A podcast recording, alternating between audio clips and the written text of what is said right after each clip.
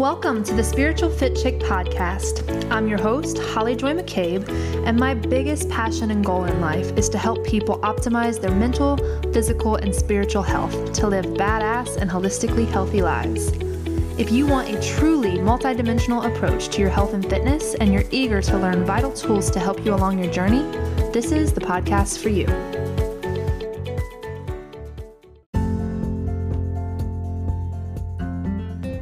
All right, friends, today's guest is an incredible friend, um, teacher, healer, leader, industry expert who I could just talk to for hours. She has so much information and I love she has the most like humble spirit to her despite the fact that she's like a genius in so many topics, um, especially in trauma. And we talk about everything from the use of psychedelics to in healing to trauma to simple ways to regulate your nervous system and why that matters in health and healing. So get cozy, and I hope you love today's episode as much as I did.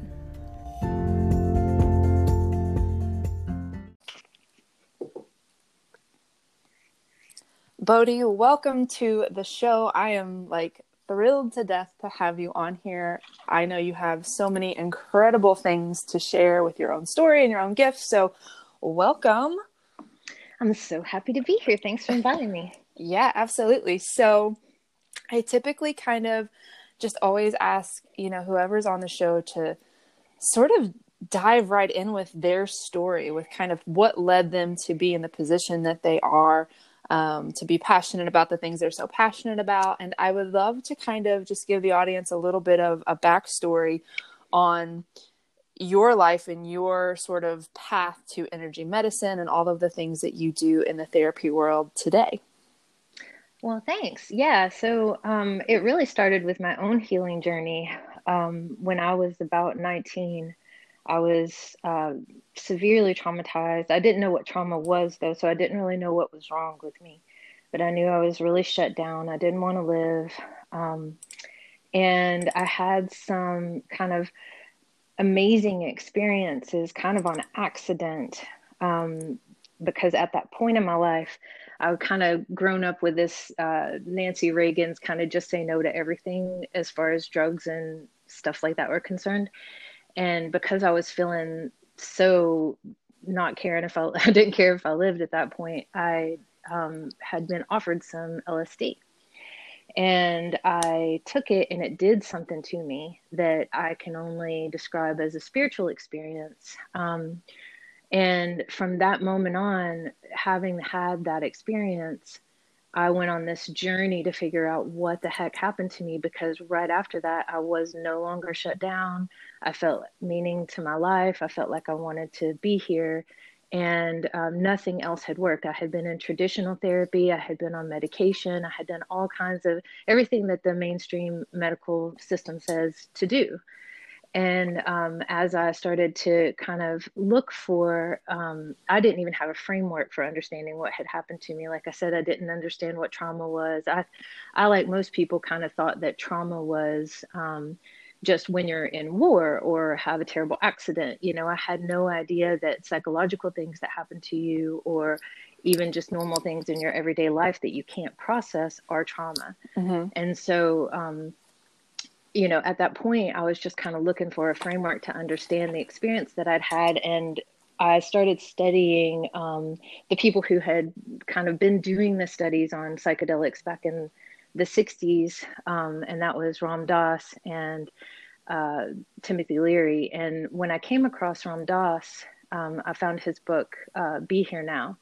And as I was reading that book, things started really clicking for me that maybe this was the direction that I needed to go because those experiences that he had very much matched the kinds of experiences that I had had.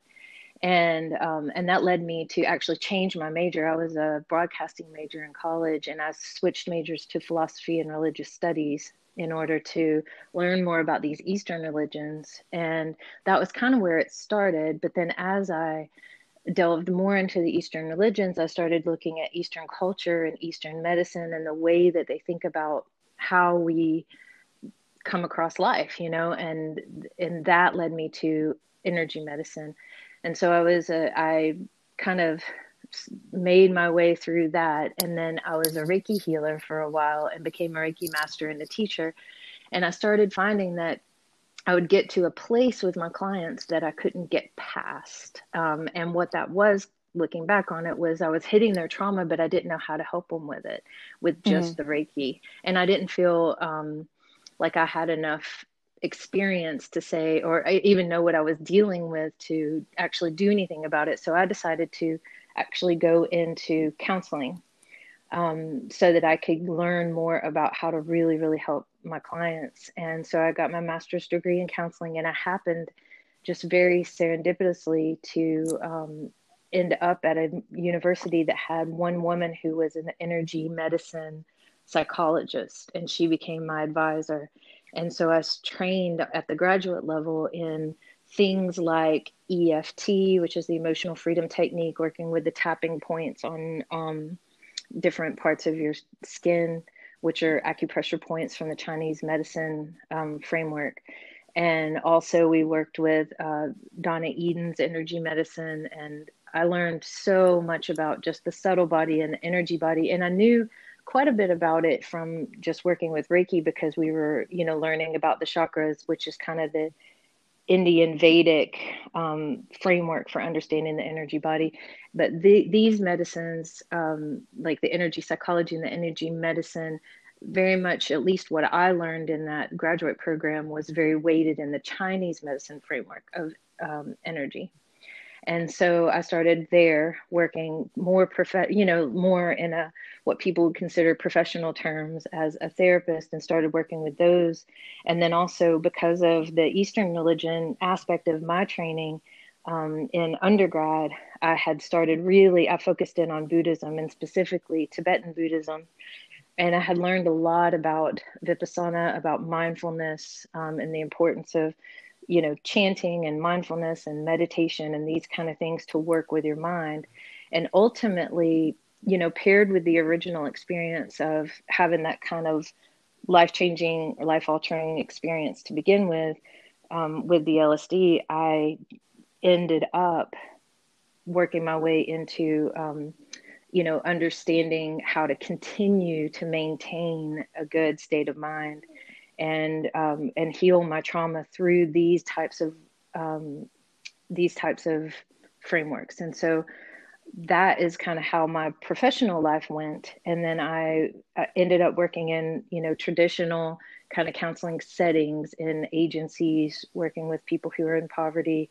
Um, and introducing these kind of things to them, which were completely outside of their framework. And it was super helpful for many of them to just get present. But what I realized in that environment is that these people were traumatized. And I started really noticing that there was something so much more going on um, as far as what their physiology was doing that was way well beyond what I could help them understand just by regular talk therapy or even with the energy medicine, there still seemed to be something that I wasn't getting.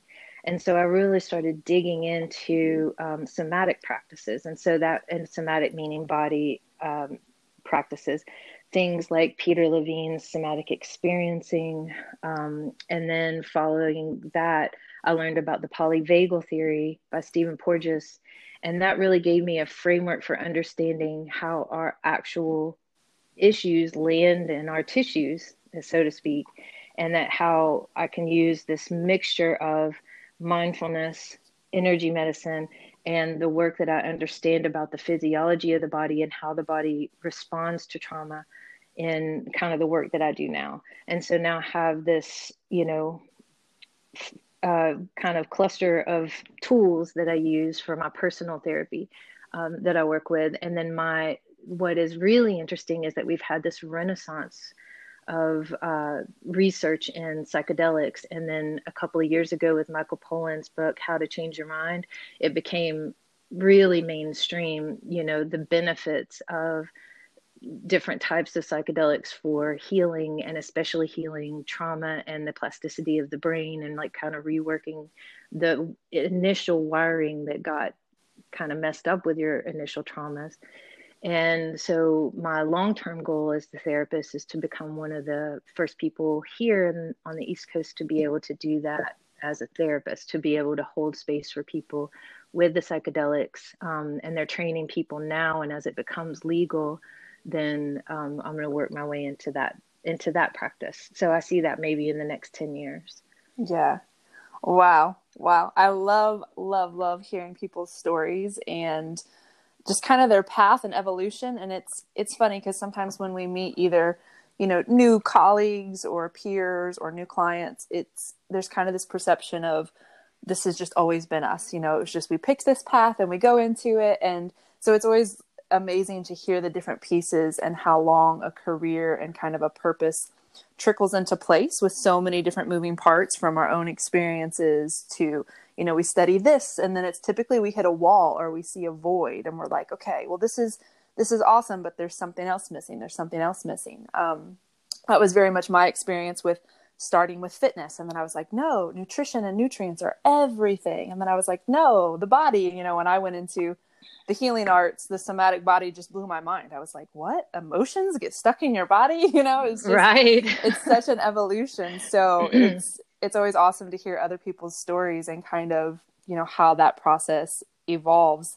Um, i want to circle back. I love that you you know started with reiki and then you know moving more to that physical body because that was where my biggest passion for trauma work. Like literally i remember sitting down at the natural health institute that i went to um, the first day in somatic healing. And i was like what? Like, i just remember my mind being blown with again the concept that these emotions and stuff get stuck in our bodies and that it affects our tension and everything else because my training was all the muscles are separate you know they, these entire separate systems. But as mm-hmm. we know and we evolve we know everything's interconnected. So with the the reiki and the eft i would mm-hmm. love you to kind of expand on maybe EFT specifically, um, because that's a, a tool, probably one of my favorite tools um, in my own personal healing and then what I use with my clients and stuff. I just think it's so incredibly transformational and powerful. Um, I would love you to kind of break that down and how that can address the somatic body because this is one of the the modalities that people can do themselves. So I think it's probably something that warrants a little bit of diving in deeper to and hearing your explanation on exactly how it works. Like, how does tapping on certain points in your body release emotions or traumas? Yeah, uh, yeah, I love the EFT. I've seen so many um, just really amazing shifts for people using this framework. And so, um, you know, it starts out that it's coming from a Chinese framework of working with the meridian system. And so, for those of you who are not you know familiar the meridian system is basically like rivers or lines of energy that run through the entire body and most people have them in basically the same place in the same way that we have our organs basically in the same place. And so there are places on everyone's body where these meridian lines begin and where they end. And these have been studied for at least 5000 years in chinese medicine so they're well aware of like where these points are and what we've found is that when you have a negative belief or a maladaptive memory or a maladaptive um, belief about yourself or life, um, it causes almost like um, a clog in your energy flow. And so you can think about that, like, for example, if you have a water hose that wants to put water through it, but if there's a clog or a kink in it, if you grab the end of the water hose and kind of shake it, it will knock the kink out or shove the clog through. And basically, when we're tapping on these ends points of these meridians, we're sending kinetic energy down through this subtle energy line, and it will kind of take the kink out.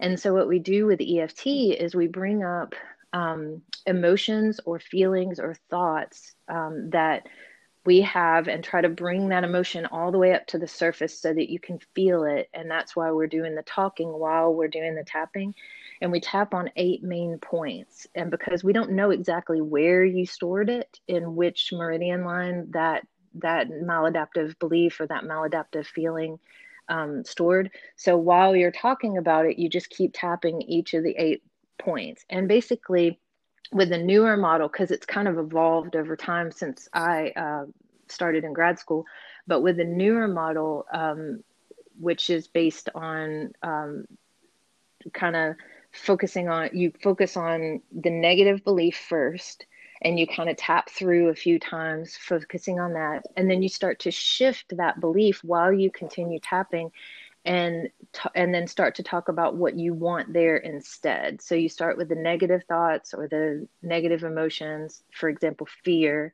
You know, when you talk about the fear, talk about everything that you can about it, really let yourself feel it. And you're honoring in a, in a certain way what's powerful about that is that you're honoring your actual feelings because a lot of times especially in the energy healing um, modality you know that a lot of times the people that are there are so ingrained in this kind of what you speak you create what you you know think about you manifest kind of thought process that oftentimes they'll kind of spiritually bypass the negative feeling and not let themselves feel it fully and then they never can let go of it because they can't actually honor and acknowledge that it's there and so i think a lot of the value of the eft for that purpose is that you're actually going into the feeling and allowing yourself to feel it fully and then as you tra- as you release that trapped energy through the tapping then you are able to then embed into your energy system a new, more adaptive belief or thought about that. And um, and it's incredible what what we see, which it was actually really shocking for the person that came up with it to begin with, uh, Gary Craig. He was really shocked because he knew that it helped him with his emotions and shifting states of emotional states. But what he saw was that people were really actually healing physical problems, like things that had bothered them their whole entire life that they you know and in our culture we don't really think about that our emotions are actually affecting our physical body but in chinese culture that's exactly what they think. They believe it starts with energy it moves into thought it in emotion and then it f- physically manifests as disease. And so when they're doing the tapping and releasing these trapped emotions or these negative beliefs or these maladaptive memories then all of a sudden things like you know, autoimmune disease are healed. Things like, um, you know, long time, you know, knee problems, just things that you wouldn't even think that had anything to do with the fact that you had this trauma earlier in your life or that you had this negative belief about yourself would have something to do with that. And so it became really, really a powerful tool that people started to use um, basically for everything now. Um, and there are some really cool um, free apps. One of them is the tapping solution. And this is by um, the Ortners. Um, and they, ha- on there, you can get uh, basically learn how to do the tapping and it gives you like a little video and then you can go through these free tapping scripts and um, and it just shows you how to do it yourself and anybody can do it you don't have to even really be trained and um, now, as a therapist, I think it's good, you know, to get the certification so you really understand what you're doing, obviously. But like for any regular person, they can just learn how to do this, and um, and they just want the world to know that this is a possibility that they can mm-hmm. control their own emotional states with this kind of um, work. So I would totally recommend anyone getting the Tapping Solution app and just kind of trying it out um, mm-hmm. and then if they and then what's cool about it is you you follow the scripts but then you learn that the real power is when you start using your own words. And once you've done it a few times you kind of realize like how to do it. And then you start using your own personal words and thoughts and that's when the really powerful healing starts to work. Mm. yes yes. I love it. I love i'm taking so many notes because i'm like oh i want to talk on that point and that point and that point I love that you mentioned the spiritual bypassing part because in the beginning of my journey, you know, like many people, I watched The Secret when it first came out. And at that point, I was in the music industry, bartending. You know, I had no concept of all these like success help, self help books, you know, and theories. And so that was kind of a big shift for me was watching that movie and learning about the law of attraction and that you know your thoughts and your words create your reality which of course has merit. Of course quantum physics and all of that there's a lot of science behind it. It can be very transformational. But i had actually reached a point right around the time that i entered into the healing arts where something wasn't resonating with me. I was trying to just slap an affirmation on everything and there was something intuitively inside me that was like you're it's not there's more to this you know there's a missing link. And over the years the kind of toxic positivity and this fear of speaking anything that's truth or reality based like mm-hmm. i don't mm-hmm. feel good or anything like that's become such a big passion of mine and how i approach my own life and then also how i work with clients because as you said like you can only it's like trying to put icing on a pile of steamy shit i mean yeah. honestly it's like it's still there so you can try to dress it up all you want but it's still what it is and like the reality is life is highs and lows and good and bad you know and all of that and the more we can learn to accept it and acknowledge it and speak how we're really feeling into existence the better and to me it was around that point that i actually found eft and I remember the first time that I, I watched a video and it talked about bringing up the negative emotion. It was like my whole body was like, yes, see, it's like it's okay to say, I don't feel good or I'm, you know, feeling this kind of way or experiencing this. So I just love that you mentioned that part because that is specifically why tapping from the minute that I learned about it resonated so deeply with me. And I think that in essence, that is one of the most powerful things is because, like you said, we're acknowledging the quote unquote negative feeling and experience. And when you do that, you're not just covering it up or suppressing it for it to continue to affect you on a somatic level. You're actually able to release it and then you just feel so much lighter and can move forward. So I mm-hmm. that is why I love it. And then the other thing is um, I also love that you talked about, you know, learning to use your own words. I always tell people like tapping is the first thing if someone's like, hey, you know, what can I do? I can't hire a therapist or I can't afford a, a program. It's always the first thing I point people to because there's so many free, you know, apps and videos and stuff. But mm-hmm. one of the processes I do with my clients is actually help them develop their own unique script and learn to use their own words and everything. Because some people, it's really foreign. If you're conditioned to not voice your emotions or your feelings or told that it's bad or you're being negative, for some people that's really really foreign they don't even know how to tap into it because they're so used to suppressing and ignoring it and kind of being invalidated by themselves and others so i 100% agree that once you learn to really tap into your own words then it just like becomes out of this world like mm-hmm. transformational so yeah. yeah. I mean, there's there's some value to tapping just every day. I, I tell people it's like energetic hygiene. You know, you it's like brushing your teeth. You know, if you go through your day and just go through the tapping points, you know, you're helping to clear and keep that energy moving. Mm-hmm. Um, and but and I've seen a lot of my clients when they do the scripts because they're not really connected to them um, that's not really their words or what they would say. And especially if we get to one, like a lot of people have a hard time with the very beginning one where you say, even though I feel this way, I love and accept myself completely. Mm-hmm. And as soon as they get to that point, they're like, okay, well, this is BS. You know, they're yeah. like, no, not doing it because they don't believe that, you know? Mm-hmm. And so we, when we, and, and once they've kind of shut down to it, then there it doesn't work it doesn't seem to work as well at least in my experience. And so i help them to find words that are close to that but that are that are more you know I, i'm willing to love myself uh, unconditionally or something like this where they stay open to the process. Right and then they can kind of dig into what they're actually feeling because um, so that's you know that's the value of learning that but i think the scripts are helpful um, in the fact that it kind of gives you a framework or like a you know a way to look at it so that you can get deeper into it yourself. But i tell people you know if they've tried it and they're like yeah that didn't really work for me it's probably because they didn't tap into what they're actually feeling. Right right.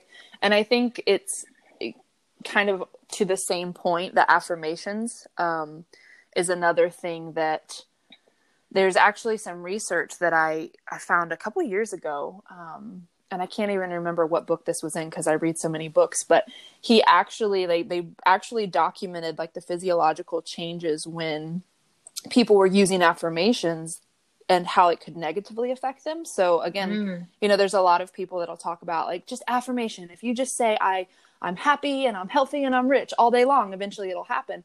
Well, there's a spectrum of frequency and emotions and you can't go from being at the very bottom say level 0 on the emotional scale to 1000 and right. i think in the whole manifestation world that happens a lot because people may be living in poverty and they're trying to manifest 10 million dollars. And again it's like that's a million miles away. And so when you're using affirmations without the EFT, it can become even worse because your brain and your body and your subconscious is literally like this is not true. And so it's like you're telling yourself a lie and it the the way it impacts you on a physiological level was so profound. And again it was one of those confirmation moments where i was like that's intuitively what i knew was wrong about affirmations and now there's like research to back it up. So i always tell people i'm like use affirmations 100% like go the eft route to like move that stuck energy those kinks like you um, put it, which I love that analogy, by the way. But start small, you know, like say, I'm willing to look at something different or I'm willing to entertain change or whatever. Don't mm-hmm. try to mm-hmm. go from one extreme to the other because your body and your brain and every part of you will be like, uh, no. yeah, exactly. stuck and like frustrated, and they're like, this stuff doesn't work. Like, screw this. This is this is all fake. Like, I knew it wouldn't work, and you just kind of create a self fulfilling prophecy of this stuff doesn't work when you try to go too extreme. Um, I always use even the fitness industry example of you know nobody comes in and hires me as a trainer and goes straight to trying to deadlift 300 pounds. Like it's a very progressive thing. Mm-hmm. and i think sometimes people are so desperate for change they want that magic bullet. They want something to like overnight transform them heal them you know take away all their problems. And like you mentioned a lot of this stuff is daily hygiene. It took us 20 30 50 60 years to build all this um, programming up and all this emotional stuck energy and everything. So it's like it should be a daily practice. Like it's a, a daily evolving thing and it just continues to get better and better. So yeah, man, EFT, you guys, it's it's the bomb mm-hmm. for sure, for sure. Um, okay, okay. There's so many things that we could talk about. You're definitely a guest. I'm gonna be like, can you come on five more times because I want to discuss so many things. um, but let's move into oh, what what topic do I want to go to next? Maybe just break down energy medicine as a whole, um, whether that's Reiki or other modalities that you love, and kind of explain. Maybe pretend that you're talking to the most skeptical, science based, like, no, all that's just woo woo and way out there. Like, how would you explain it to them in the most um, kind of science based way of like, no, this isn't just a theory or an idea. Like, this is legit.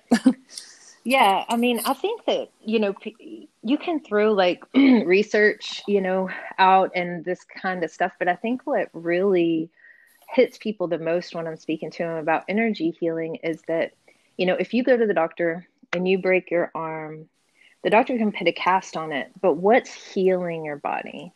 It's your life force energy. And there's a difference between um, it's the energy in your body that's making everything heal. And then when you die, that doesn't happen anymore. So there's some life force energy that is noticeable to us, and we can see that in our own selves. And I think that that makes people that that is the kind of when when we can make that connection with people with their own personal experience that there's something in you that is working to help you heal all the time. And when we're working with Reiki and when we're working with energy healing, that's we're working with that force. And you know, I think I don't think anybody has the market on what that actually is. You know, it just really depends on whether you're coming from, you know, a Chinese medicine framework or a, a you know Vedic framework or even you know they're all new age framework you know there are all different ways that you can talk about what this life force energy is um, in some place, you know, in the Vedic terms, they call it prana. In Chinese terms, they call it chi or ki. Um, you know, and we're working with this basic life force energy that's creating us and, cre- and constantly working with us to help us to heal. And so when we're dealing with that and we're bringing that forward in our lives, um, I think that it, I think that the most powerful things that we can see are the ways that it works, you know, personally for us. Like I said, you know, when we see ourselves healing, you know, you can't um, describe that in, I think that there are probably some scientific ways that are easily described. Um, but I think, I think that you can definitely land that into people's minds as that this is actually the most pragmatic thing that this isn't woo woo. This is what makes life. This is what makes us be. We see this healing happening. And so as we move into kind of energy healing, um, I think that the best thing is to help people to have an experience. and so I'm hoping that you'll give me some framework of what you're hoping um, to know a little bit more about specific things with it. Yeah. Um, I just think, you know, probably not so much maybe the audience that's listening to this show, but I always, a lot of times when people come to me, um, whether they've heard about, you know, that I work with trauma or whether it's just kind of the basic life coaching stuff that I do, a lot of times it's when they've been through so many other routes. They've tried traditional therapy. They've been on all these different medications. They've tried the paleo diet. They went vegan. You know, they've done all of these different things. And so they're they're kind of open to the idea that obviously there's something missing. There's some sort of something that's working against them.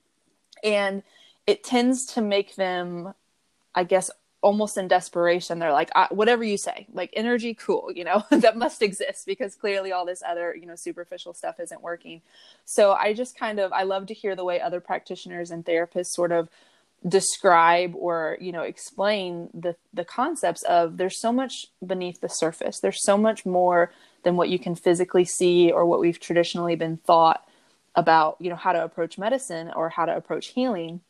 And there's so many different beautiful elegant ways that people describe and you know share their own experiences and stuff. Um, so yeah i just i love to hear the way that other people describe their own experiences and with their clients and patients of how do they i guess sometimes convince them. Um, but i think it also kind of comes down to again if someone has went through enough um, challenges and tried enough things and they have not worked there's almost this point where they're they're just like okay whatever. Like let me try this. What can it hurt?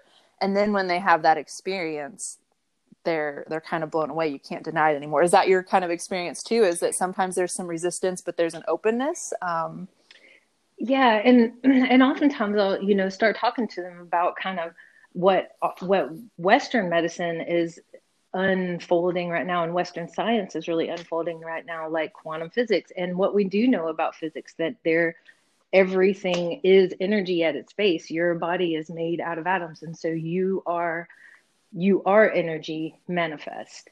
And people that are very scientific and kind of eh, you know maybe this is a bunch of hooey they they can kind of tap into that thought process mm-hmm. you know of like there's a quantum field that we know about that is interacting with us and that our body is listening to that and you know also you know i talked to him about the fact that you know in eastern traditions they've been studying this for way longer than western medicine has been yeah.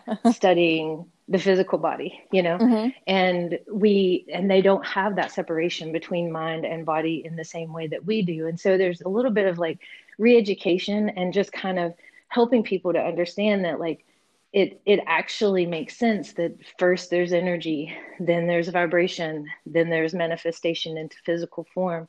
And if we start working at the energy level then that will change things it's like so much harder to change matter than it is to sh- shift energy mm-hmm. and that all of the things that we're doing in energy medicine is starting to shift that energy which will shift the manifestation of your physical body or and you know emotions kind of lie in that vibrational space you know between just pure energy and it's more manifest because it's based around thought and you know um, it's it's a little bit more manifest in a certain way. And so once we're working on the energy level the emotional and vibrational level starts to shift which starts to shift the physical level.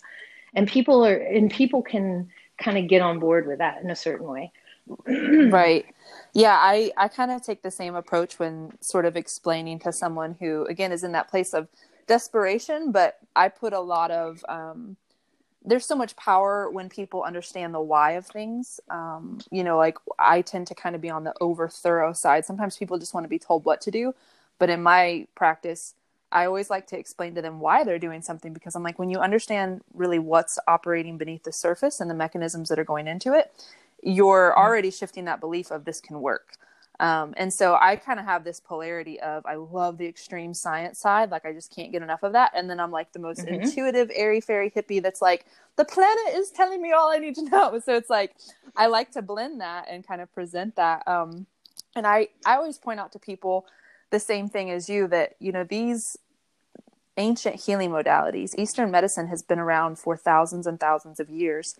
And it's a science and it's an art and it's a philosophy mm-hmm. and a, a total approach.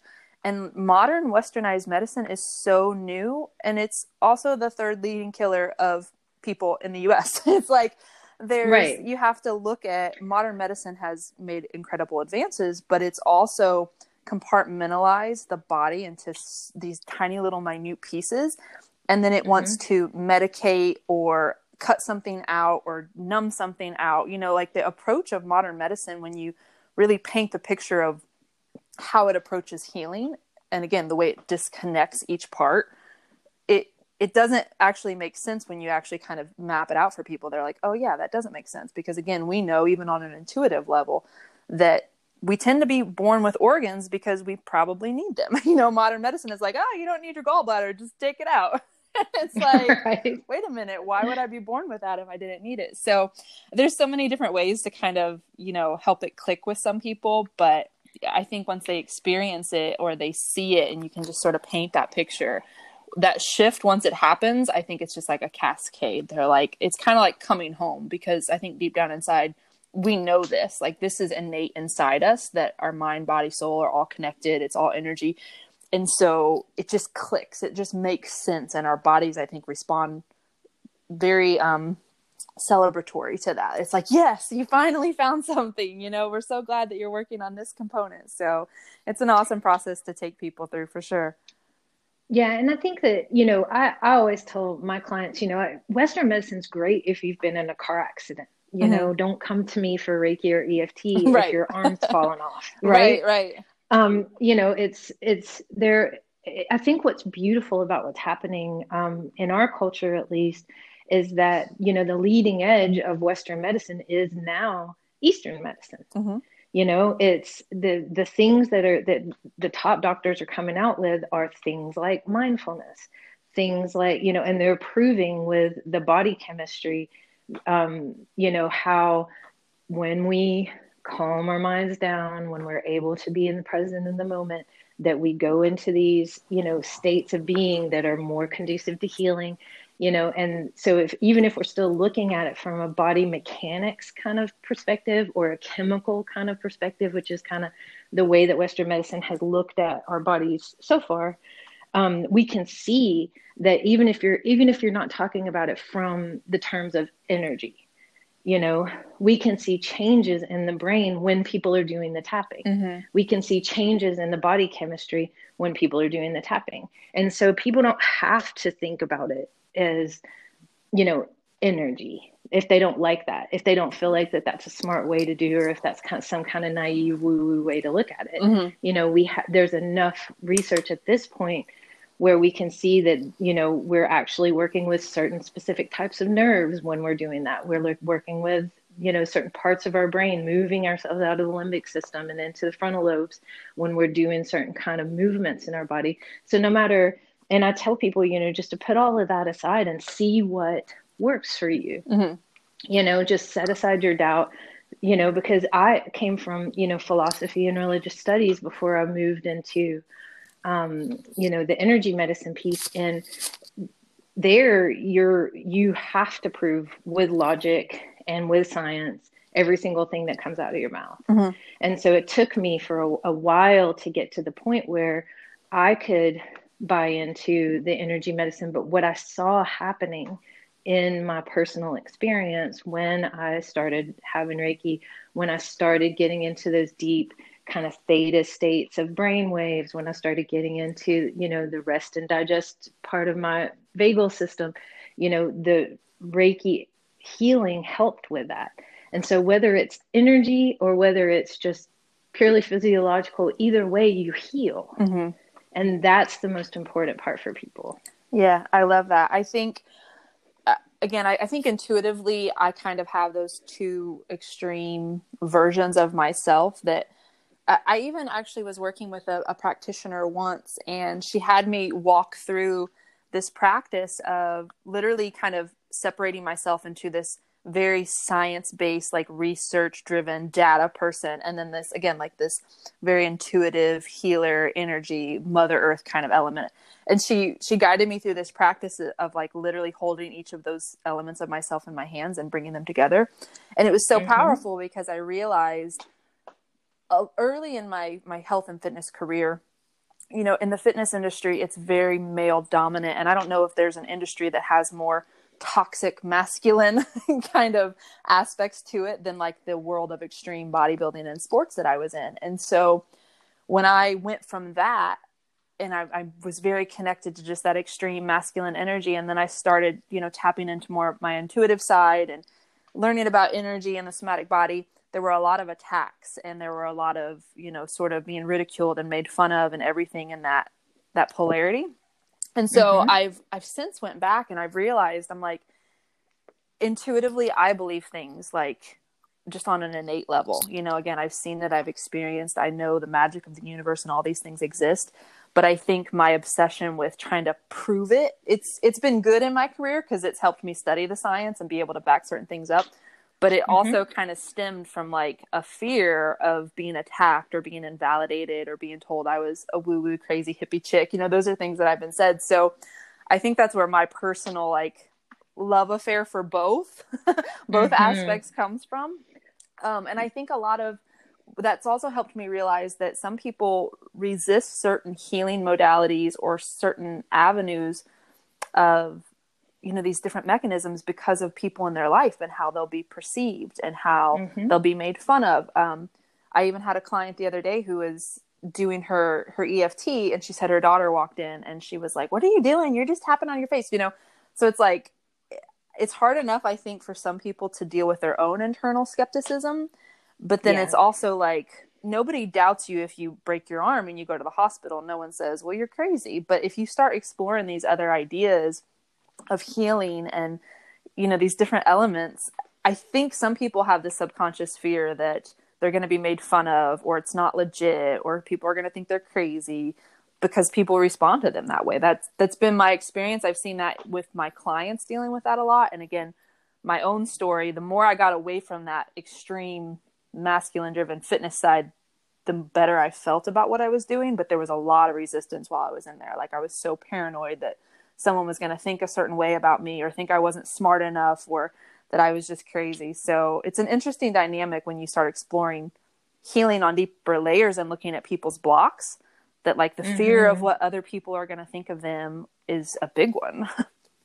yeah, it really is, you know, and I think about that with with truth, you know, it always comes into a culture and is immediately looked at as crazy. Mm-hmm. Like it, anytime it, it tr- new truth is entered or truth itself is entered into a culture, you know, a lot of times the people that say it get killed in mm-hmm. in history, and so it's like that fear is in all of us, you know, as a collective that we will be ostracized from the group if we enter into something that's new and different um, even if you know other cultures have accepted this for a long long time mm-hmm. it's very very difficult to like put yourself it's a it's a very primal fear to put yourself in a situation where you're going to be kind of sent away from the fire circle right. you know out out to the wolves.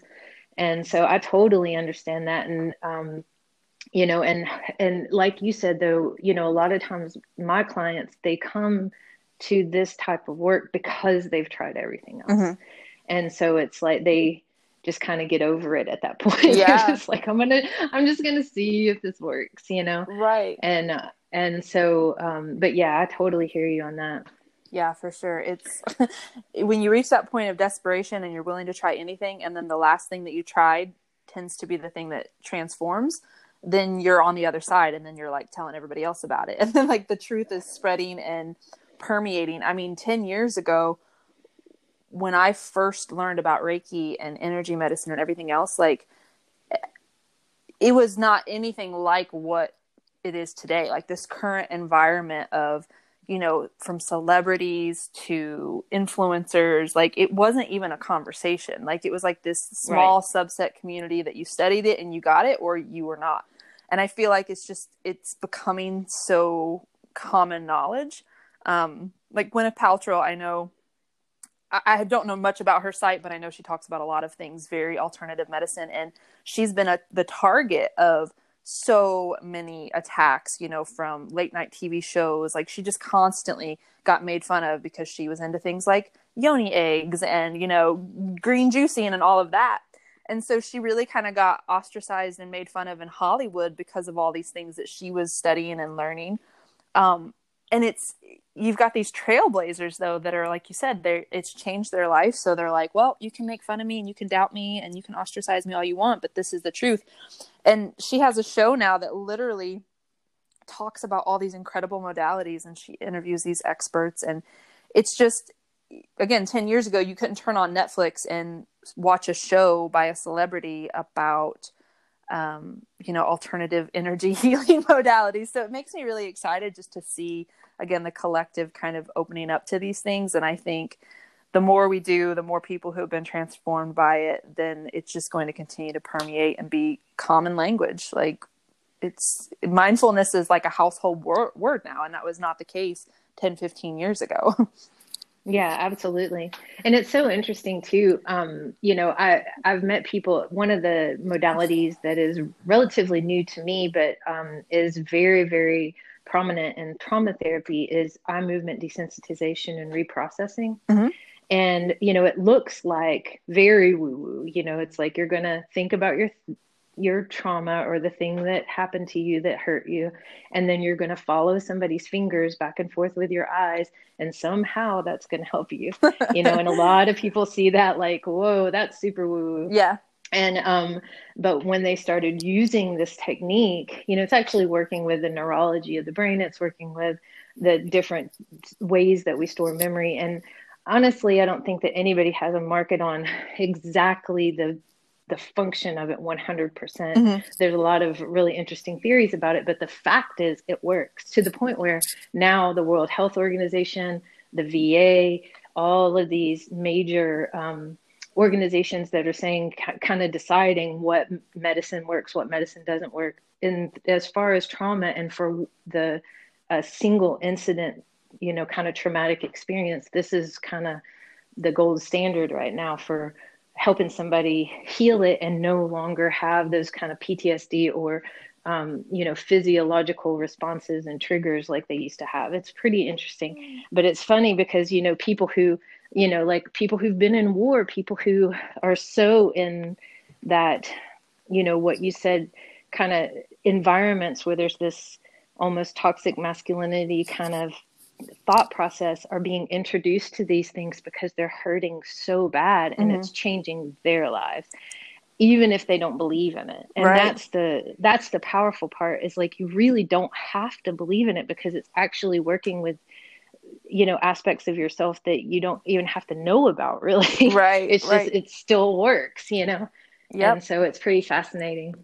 Yeah and i i think that's a great note to kind of summarize everything that we've talked about is that you know, again, I, I explain that I love to explain things to my clients. I like to give them resources because I help. I think it helps them be more open. But when mm-hmm. when it all comes down to it, if you get on my table and I go into still points through cranial sacral and somatic release, your body's going to respond. you know, it's like it, right. it's going to respond differently with each individual person. But you don't have to believe anything. In fact, sometimes the most skeptical people skepticism is a defense mechanism. It's a layer of armoring and like i can't believe in that because then i'll just get you know let down or disappointed again.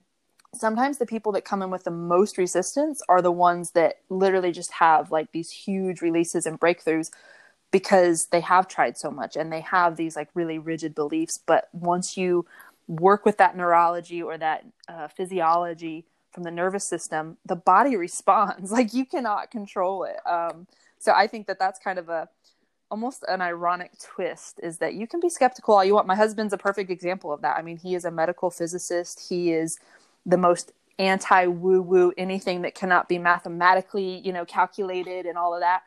And he had the most profound release the very second that I went into still points on him when I did cranial sacral and the, mm. I mean, he, they didn't need data after that point. He's just like, what in the world just happened? Like my body was doing this thing, and then like I laughed uncontrollably, and then I felt better afterwards. So it's like you can try to convince people, you know, you can share the the information and the knowledge and all that all day long, but at the end of the day the body responds to what it's going to respond to whether you believe in it or not.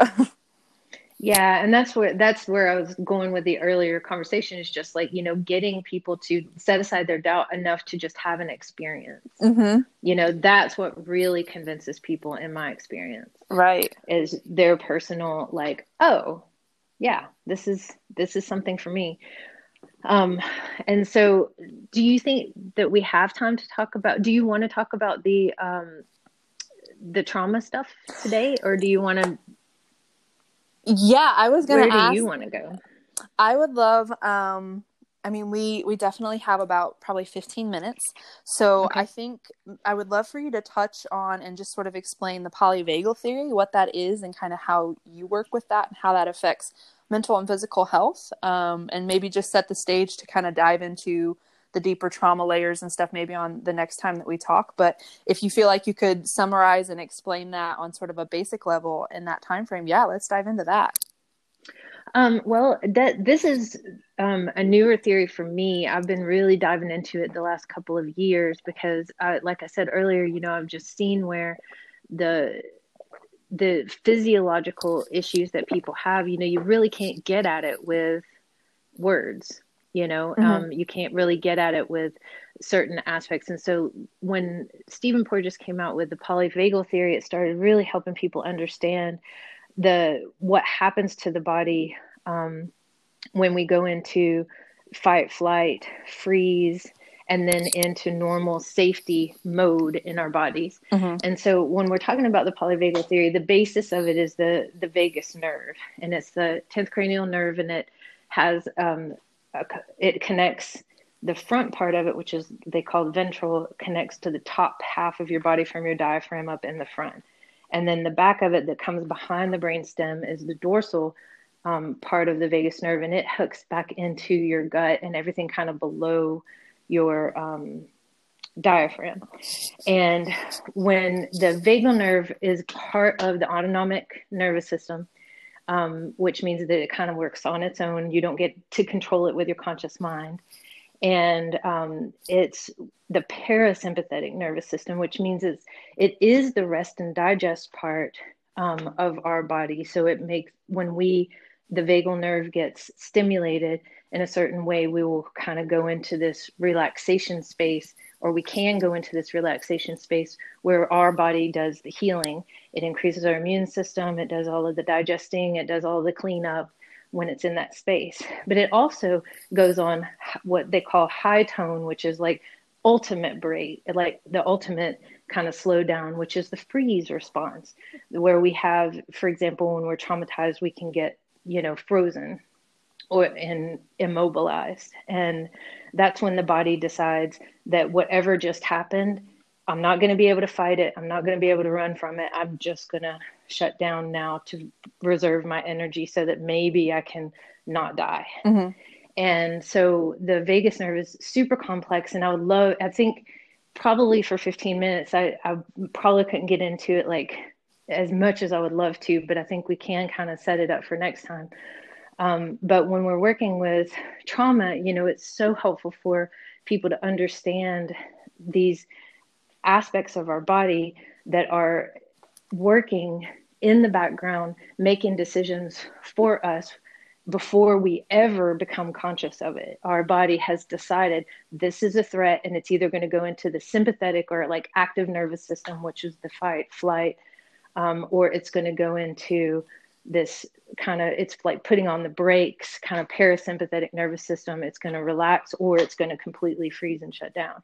And so we use that in that understanding of the polyvagal theory um, in trauma work to understand how the nervous system is working in our clients. They can be at least partially shut down for decades of their lives if they had a very serious trauma which can lead to you know, depression. It can lead to all kinds of digestive issues in our clients, this kind of stuff. And so, um, and we help them learn how to kind of get their vagus system back online so that they feel like socially connecting. Because when the vagal system it, or the vagus nerve is working in its ventral or front um, space, then we're connecting with other humans and socializing and we're, you know, kind of relaxed and happy. And that's where we want to help them to get back to if they've gotten shut down. And so working with the vagus nerve also helps so with being able to move out of the fight or flight state and back into the rest and relax state. And so there are all kinds of exercises that we do with our clients to help them just work their nervous system consciously. And the most important one is we have manual override basically with our breath. And so we know that if we start taking long, deep, slow breaths into the belly, breathing in for a certain amount of time, and then breathing out longer than you breathe in, that that automatically will cause us to go into that either rest and digest or come back up into the ventral connect back to humanity, connect back to each other kind of state of our nervous system. And so understanding that for um, therapists is super helpful because you can see this happening in your clients while they're talking or while they're going through something. Um, and you can kind of help them understand how to manually override the parts of them that want to sense danger um, maybe when danger isn't there. Mm-hmm. Does that make sense? Yeah, for sure. Um, the the concept of you know our body's getting stuck. When I explain it to people, I always use the analogy of you know it's like getting in a high performance sports car, putting it in high gear, mashing the the accelerator and mashing the brake at the same time. Like you're just mm. burning out, burning out, and there's no amount of you know, turning the lights on and off or the windshield wipers or anything else that's going to affect that as long as that's stuck. And the polyvagal theory for me, it is a part of craniosacral, but like you, you know, it's it's something that's evolved and I think been brought to the front and center for so many therapists of different backgrounds. Um, mm-hmm. And as you mentioned too, it's like it's so complex, but you can also reduce it to something very simple like a breath. you can work yes. on it without understanding all of the intricate, you know, complexities of it. And the more I've dove into it the last couple years for my own healing and stuff, like it's amazing all the different like silly little things that you can do to actually help it and stimulate it. Um, mm-hmm. The breath, maybe maybe elaborate on that. Like if you were giving listeners like one thing, which this is also sort of what I always close with is I I love people to give, you know, one or two tips, like a takeaway of if you could implement something right now, what would be the most powerful way to help kind of activate and stimulate that into that relaxation, rest and digest phase that you're mentioning? Like, what are, uh, whether you want to explain a certain breath or talk about maybe other um, tips and tricks to kind of facilitate that? Sure. So, um, you know, when we're talking specifically about working with the vagus nerve, we know that there are certain things that we can do to kind of help your body more quickly come out of fight or flight, which would be usually experienced as anxiety or um, aggression, and into back into that rest and relaxation place where you can heal. Um, and so, one of the things that you can do, which I love the Wim Hof um, method mm. for really engaging all of these aspects. And so that's definitely something for people to look into. Um, but cold exposure. So even putting your body in really cold water or even just your face because it's connected to um, the vagal nerve, like your throat, your face, your ears, all of this is connected. Um, to the vagus nerve. And so when you put the cold water, you can just hold your breath and put in there for like 15 seconds to 30 seconds, and it will help reset that and help it relax and come out of that like fight or flight state. Um, so that's one kind of weird one, but it's really useful. Even cold showers for at least a minute or two minutes, you know, and getting your body into that cold helps to reset that. Um, the second one, of course, the most important one I think that's most accessible, of course, is the breathing. And this is long, deep breaths um, and breathing out longer than you're breathing in. And what I tell my clients is that you have to do it for at least 90 seconds, if not three minutes, before it's really going to activate. Because once you've been activated into fight or flight, it shot off a ton of chemicals in your blood bloodstream. So it takes at least 90 seconds to three minutes for those chemicals to kind of clear the bloodstream. And so you keep the breath going until it helps that to clear, and then you're not creating more of the like cortisol and adrenaline by continuing the thoughts. So getting in the present moment, connecting with your breath and breathing out longer than you're breathing in creates the opposite message to the brain that yes, I am safe right now. Because when we breathe like that naturally, it's because we're in a safe space.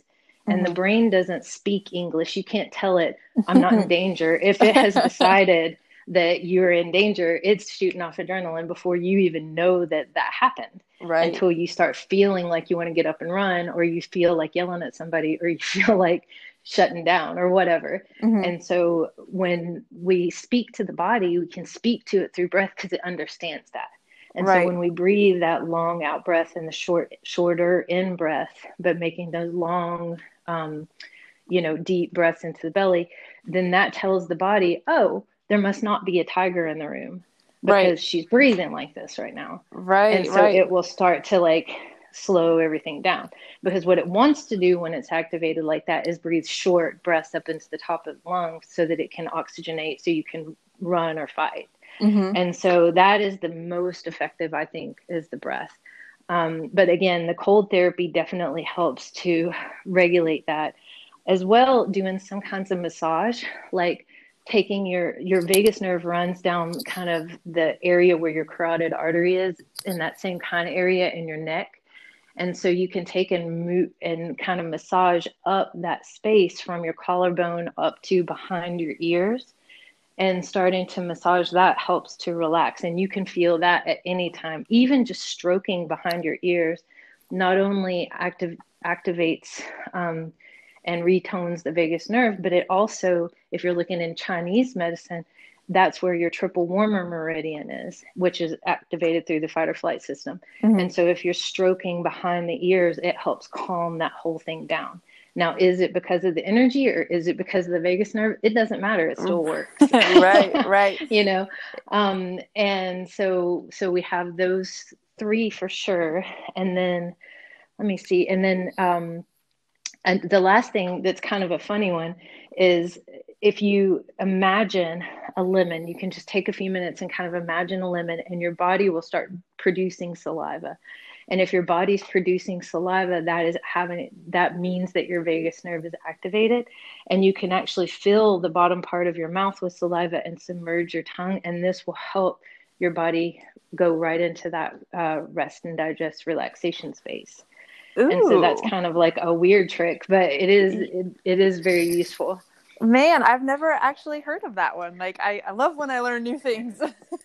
Um, i've never heard of that technique but it makes total logical sense with you know understanding how all these mechanisms work. Um, I actually use that as an explanation sometimes to tell people the power of the mind. You know, I'm like, visualize a lemon and you can almost taste it and your body will sort of produce that. But I didn't know it was a, a vagal nerve hack. How cool. yeah. And then the last one is one that we find um, in these ancient Eastern traditions, which is um, chanting or humming. Mm-hmm. You know, sing, singing also works. But what they found through research was that actually doing the word humming or chanting the word om works better than, for example, if you just chanted like the sound for some reason because of the way that that vibrates in your head and in your sinuses and in your ears it works really quickly to activate um, and tone the vagal nerve and so, right. the vagus nerve. And so chanting and activating your throat is a very very uh, powerful way of relaxing. And that's why singing helps when you're feeling really bad Right. I love it. Um I love all of these tips and tricks. I'm sure people are going to like hop on Google and start looking up all these little techniques and stuff. I will say that um you know, being a practitioner and stuff, it's funny how we have sort of our defaults that we go to and I will fully admit that breath work was one of those things that like I tend to be very again sort of masculine driven. I love the extremes. I love the big profound shifts and like these very tangible things. And like admittedly, up until the last couple years ago when I dove deeper and deeper into the polyvagal, you know, aspect of things, I would not have prioritized breath work like I would now. I was just like, yeah, well, yeah, breathe. Like, but it take it took just like this whole different layer of personal explana- exploration and study for me to be like, it seems so simple, but that doesn't make it not profound. Like it's literally the foundation of everything. Is like if we're not mm-hmm. breathing correctly, again, all these other tricks and tips and modalities and everything, it's kind of like you're building on a, an unstable foundation. And so, breath work, I kind of laugh at myself when I realize sort of how I invalidated it. Um, I did the same mm. with like walking. I was like, walking's not exercise. It's not extreme enough. And now, like walking, I'm like, walking is like the holy grail. Like, just get out and move your body. So it's just funny to kind of see my own evolution in learning things that I thought were too simple to be powerful and now i'm like no the simplest things actually can be the most powerful and i loved the the example that you gave that like the brain doesn't speak english like it doesn't care what you're telling it uh, and that's you know that in essence is anxiety is your body is having a physiological response to something past or present that you can't rationalize yourself out of. You can't say there's no reason to to be anxious here. There's not a threat. It's like your body is what you have to communicate with. And you know, as you you put it, there's not a tiger in the room if you're breathing calmly. and so that mm-hmm. should be where people always start is like with that breath, with that breath. And I'm so glad that I have the deeper understanding of it now. Um, but I think I'm like, oh my gosh, if I had really given it the credit and the understanding that others did 15 years ago, I probably could have saved myself a lot of stress and trauma yeah. and anxiety. So the message is like, do not underestimate the power of these simple little daily practices and hygienes. Um, you know, as you said, three minutes when you're feeling in that stress state, that's all it takes. These little things add up and over time completely rewire these systems and these responses to things. So it doesn't take Absolutely. much for sure. Absolutely. And one thing to just kind of tie the whole conversation together that I find really interesting is that um, what they've realized about it in polyvagal theory in Porges's research and his um, thought processes that basically everything that Buddhists were always doing meditation, breath, chanting, and also this aspect of having compassion and working on having compassion with others are all things that stimulate the vagus nerve. Mm. They're all things, and it's like they knew that they didn't know right. they maybe weren't talking about it in those terms, but they literally are all things that put your body into that specific place where you're not in fear anymore. Right, right. And so I, I just think that's super interesting. It is. I think it's it is a beautiful summary because you know we've talked about the science and then just the belief and then just trying it and having a personal experience. But what I find fascinating about all of this is science will just continue to prove and evolve to confirm things that have been around for thousands of years. So you can wait for the next hundred years to pass for you to get tangible proof, or you can try it and you can trust the process and these ancient practices. And, you know, like you just mentioned, everything kind of ties together. And you, the more you know, the more you see how it's all interconnected. You know, again, they weren't talking about polyvagal theory, but they knew these different things that kept the body in a calm, loving, healthy space. Um, so like, why not? why not venture into it? Our modern society is just like stress overload. So any practice that is rooted in peace and tranquility and groundedness like it's not it's not going to hurt you to implement a little bit and the science is evolving and and supporting it every single day. Absolutely absolutely. Well, well, thank this, you so much. Yeah this conversation has been awesome. I'm sure it's going to help a lot of people. Um, you know implement little practices that they can start doing on their own and then being open minded to just all these different theories and the science and the experience of what's available for healing and transformation. Um, i can't wait to to hear what people think about the show and then i would love to have you back on to dive deeper into you know my biggest area of of passion, which is the trauma and really connecting that and how the body holds it and everything else. So we'll definitely have you back on because that's a, a whole conversation in its entirety by itself. But thank you so much for sharing your story and all of your amazing knowledge. And we will talk again soon. All right. Thank you so much. Thank you all for listening. I hope you got some awesome, juicy tidbits to take away and implement in your own life. Make sure to check out everything that Bodhi does and connect with her. She's an incredible healer um, and therapist, and I'm definitely going to have her back. Um, I also want to offer you guys a special little discount code just for this episode, just for this week, which is 20 off to get 20% off anything you guys want at zeninabottle.biz immune health stress management all the plant medicines all the good you know healthy tools. And get over there and save yourself some money and get yourself some zen